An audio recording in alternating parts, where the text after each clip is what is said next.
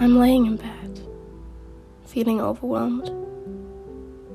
It seems as if everybody wants something from me, expects something. Go there, do this, take this. It will help you, they say. And now I realize that I forgot something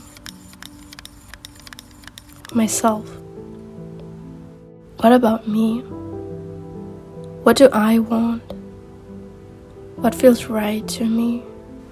All these people in my life, they only want the best for me, actually. I'm realizing now how thankful I am for them caring about me. How lucky I am. But I have to listen to myself, my intuition, my heart. Only I know what is the right thing to do. And maybe it's not even right, but let's say I take control over my life, making my own decisions and taking responsibility. I free myself. I can breathe again.